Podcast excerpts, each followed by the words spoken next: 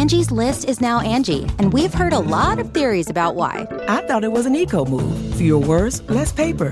No, it was so you could say it faster. No, it's to be more iconic. Must be a tech thing. But those aren't quite right. It's because now you can compare upfront prices, book a service instantly, and even get your project handled from start to finish. Sounds easy. It is, and it makes us so much more than just a list. Get started at Angie.com. That's A N G I, or download the app today.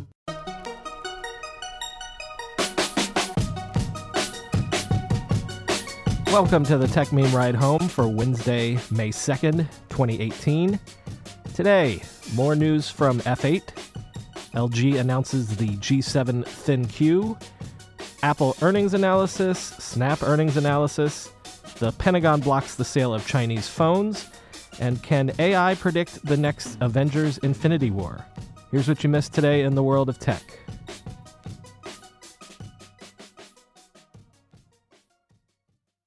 So, yesterday was about policy changes, mea culpas, and consumer facing product announcements. But day two of F8 was focused on Facebook's technology and the cool things developers can do with it. There were announcements around PyTorch 1.0, Facebook's open source framework for AI development, which will be available in beta in the next few months. And the company spoke again about how it is using AI and machine learning to proactively flag bad content on its platforms. Facebook said it increasingly doesn't have to wait for bad content to be reported because its algorithms can now take down postings before anyone even sees them.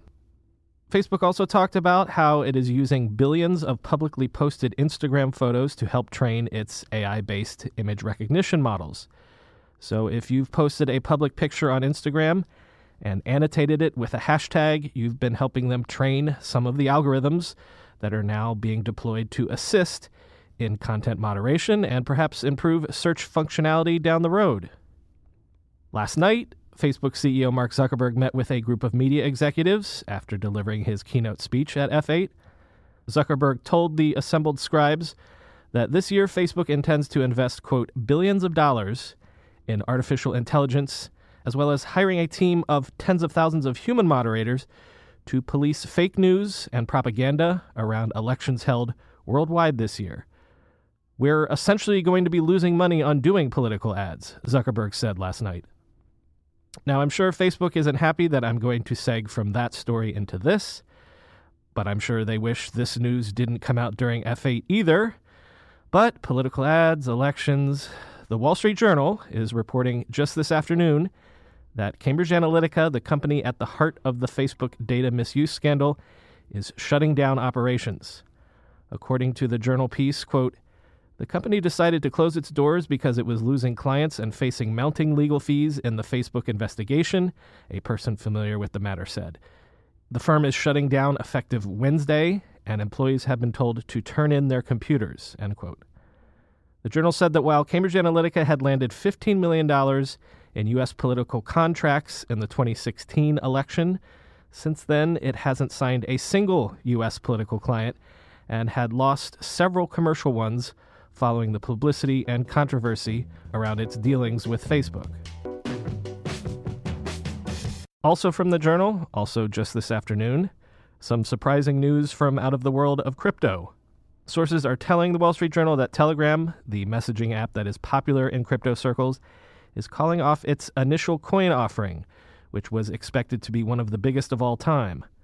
Why is it pulling the plug on the ICO? Well, it sort of is, but it sort of isn't, because it has raised so much money selling its newly created cryptocurrency to private investors, an estimated 1.7 billion, that it apparently doesn't feel the need to sell the currency to the wider investing public anymore. The journal speculates that the changing regulatory environment around ICOs and increased scrutiny might have caused Telegram to change course as well. Telegram has said that the money it's raised, again 1.7 billion, will be used to build out Telegram's main messenger service. The ICO funds were originally slated to create a new digital payments and technology platform based on blockchain ledger technology. The status of that project is unknown Telegram reportedly refused multiple requests from the journal for comment. Cool new phone alert. LG today announced its long anticipated G7 ThinQ smartphone at an event here in New York this morning. Let's play smartphone bingo. Does it have a notch? Yes. Does it have a headphone jack? Yes. Fingerprint sensor? Yes. Wireless charging? Check. It'll be shipping with Android Oreo. And this is a slightly new category. It will have a dedicated button for Google Assistant, sort of like Samsung's Bixby Assistant button on the Galaxy phones. But this morning, LG really wanted to highlight its AI assisted photo technology. The G7 sports dual 16 megapixel rear cameras, and LG's software promises the ability to recognize objects on their own and automatically optimize photos accordingly. Here's how The Verge's Ashley Carman described it quote, The phone detected flowers when I tried taking a photo of them, but I didn't notice much of a difference in the image quality. This was a quick test, though. LG claims the photos and videos are four times brighter than the G6, and users can enable a bright mode to take low light shots. End quote. The rest of the details a Qualcomm Snapdragon 845 processor, a 6.1 inch QHD Plus LCD display, four color options blue, black, gray, and dark pink, and no word on price or availability yet because that will be left for the various carriers to announce. So, the shakeout from Apple's most recent quarter comes down to the stories that weren't. People were thinking that iPhone 10 sales might come in weak. Apple insists that they were not. Others were thinking that Apple was losing market share in China, but Apple actually posted 21% revenue growth in the Greater China region, its best year over year increase in 10 quarters. Quote, the iPhone obviously had to do extremely well to get a 21% number, Tim Cook said on the conference call yesterday. Apple Insider dunked on some of the naysayers this morning. Quote, Many bloggers and analysts similarly expressed a self assured confidence that Apple had priced iPhone 10 too high, despite the fact that Apple has a very strong historical track record of pricing its products incredibly well to maximize volume sales at sustainable margins while delivering extremely high customer satisfaction. Indeed, the fact that Apple's earnings numbers were so healthy can really only be down to the success of the iPhone 10 and the added revenue generated by that higher price point. As John Gruber wrote on Daring Fireball, quote, year over year, iPhone sales were up 3% on unit sales, but 14% on revenue. Unit sales are close to flat, but Apple grew revenue by double digits. There's no other way to explain it than that iPhone 10 is a hit. By and large, I think many people have just been assuming that the smartphone market is reaching saturation point or at least maturity, so everyone is expecting Apple's sales will hit some sort of natural ceiling. But so far, Apple has successfully been maturing its line by expanding at both the low and high end. And even if that hadn't been successful, Apple has also been diversifying beyond devices, something that critics have been yelling at them to do for years now. That's why analysts were so focused on the services number reported yesterday. By services, I'm talking about things like the App Store, Apple Music, iCloud Storage, and Apple Pay. Even if hardware sales do level out, analysts were looking for services to come in as replacement revenue to make up for any shortfall. And Apple says services revenue was up 31% year over year to $9.2 billion. Apple's paid subscriptions were up 30 million in just the last 90 days. Apple now has 270 million paid subscribers. As Benedict Evans pointed out on Twitter, last 12 months of Apple service revenue 32.2 billion. 2008 total Apple revenue 34 billion. The last 12 months of Facebook revenue 40.7 billion. This morning Apple stock was up over 4%. Contrast that news with what's been going on at Snap. Last evening, Snap reported its earnings which came in at a Q1 net loss of $386 million. Analysts had been looking for Snap to post revenue of about 244 million, but it generated just 230 million. Average revenue per user rose 34% year over year, but was actually down 21% quarter over quarter. Blame for Snap's poor performance was all over the map, including the controversy over Snapchat's recent redesign. The thing investors were focused on more than anything else was that Snapchat's user growth rate slowed to its lowest rate ever.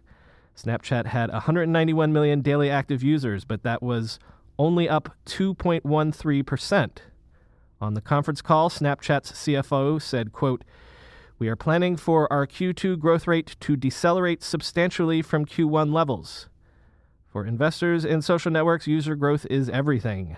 Snap's shares opened down 20% on the news this morning, touching all-time lows for the stock. And overnight, at least 15 analysts lowered their price targets on Snap. In a note to clients, Piper Jaffray wrote, Snap is a poorly structured company that is demonstrating a clear pattern of mismanagement. End quote. Business Insider's Alexei Oreskovic tweeted, Snap's North American daily active user growth has basically stalled to Twitter like levels. And TechCrunch's Josh Constine painted a dire scenario, tweeting, There's a savage tone of skepticism coming from the analysts on Snap earnings call. No one sounds like they think it can extinguish this quarter's garbage fire. With user growth at a crawl, Snapchat will have to cram in a lot more ads to significantly grow revenue, which will further reduce user growth. Death spiral.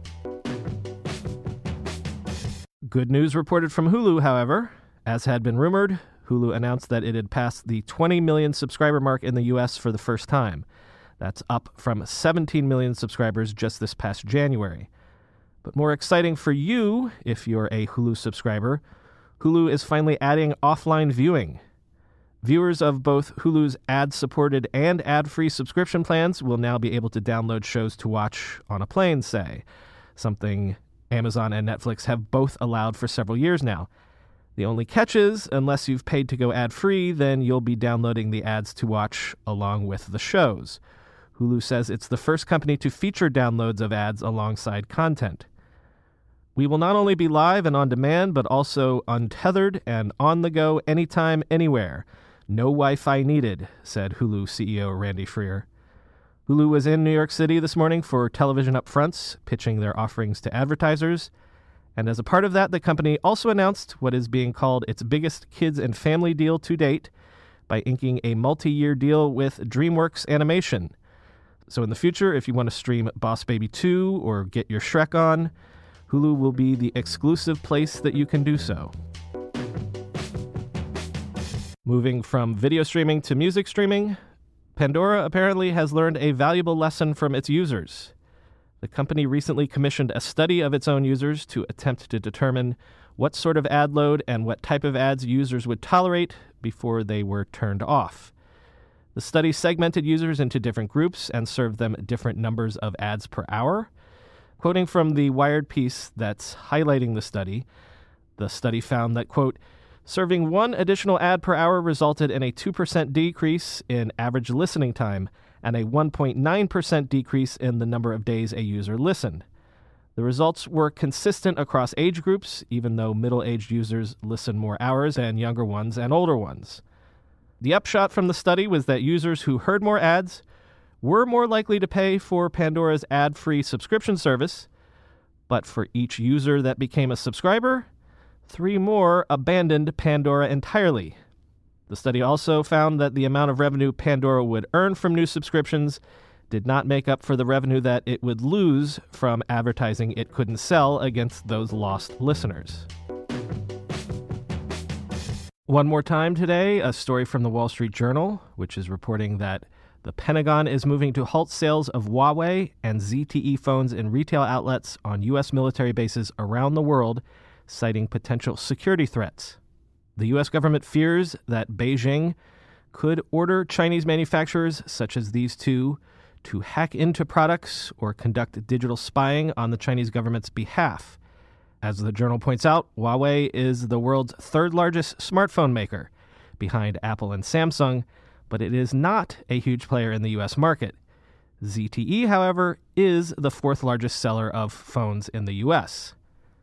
Army Major Dave Eastburn a Pentagon spokesman said in a statement, quote, Huawei and ZTE devices may pose an unacceptable risk to the department's personnel, information, and mission. In light of this information, it was not prudent for the department's exchanges to continue selling them, end quote. Major Eastburn admitted the government can't dictate which phones U.S. military personnel purchase for their personal use, but he urged personnel to be mindful of security considerations when they do so. The U.S. military was already reviewing the use of fitness tracking apps and fitness wearables on or near U.S. military bases as a potential security risk as well. Couple of interesting pieces to end with that I didn't want to fall through the cracks. First, Bloomberg has an interesting look at the frenzy to hire young tech talent in China, a place where age discrimination is actually legal and three quarters of tech workers are younger than the age of 30. Quoting from the piece, Helen He, a tech recruiter in Shanghai, is well acquainted with age related pressures. Now 38, she's been told by her bosses not to recruit anyone older than 35. Most people in their 30s are married and have to take care of their family. They're not able to focus on the high intensity work, she says, parroting the conventional wisdom, though she also may be talking about her own future should she find herself back on the job market. If a 35 year old candidate isn't seeking to be a manager, a hiring company wouldn't even give that CV a glance, she said. And over at Wired, there's a piece up about using artificial intelligence to predict box office hits in the movie business. Quoting from the piece, Vault is an Israeli startup founded in 2015 that is developing a neural network algorithm based on 30 years of box office data, nearly 400,000 story features found in scripts, and data like film budgets and audience demographics to estimate a movie's opening weekend. The company is only a couple years in, but founder David Stiff recently told Fortune that roughly 75% of Vault's predictions come pretty close to film's actual opening grosses, end quote. The title of the piece is Could Artificial Intelligence Predict the Next Avengers Infinity War? But I'd point out, and the piece sort of alludes to, the fact that the whole reason we have cinematic universes is because Marvel and Disney have cracked the code on manufacturing IP that is essentially can't miss, at least so far. By rolling one Marvel film into another until it makes up an overarching tapestry of a story, Disney was under little doubt Infinity War would make $258 million last weekend because it spent the last few years getting us all invested in that story. That's what cinematic universes are all about manufactured, guaranteed, Boffo box office. That's all for today. Thanks for listening to the Techmeme Ride Home. I've been your host, Brian McCullough. Follow me on Twitter at BrianMCC. Talk to you tomorrow. I swear, tech earnings season is almost over.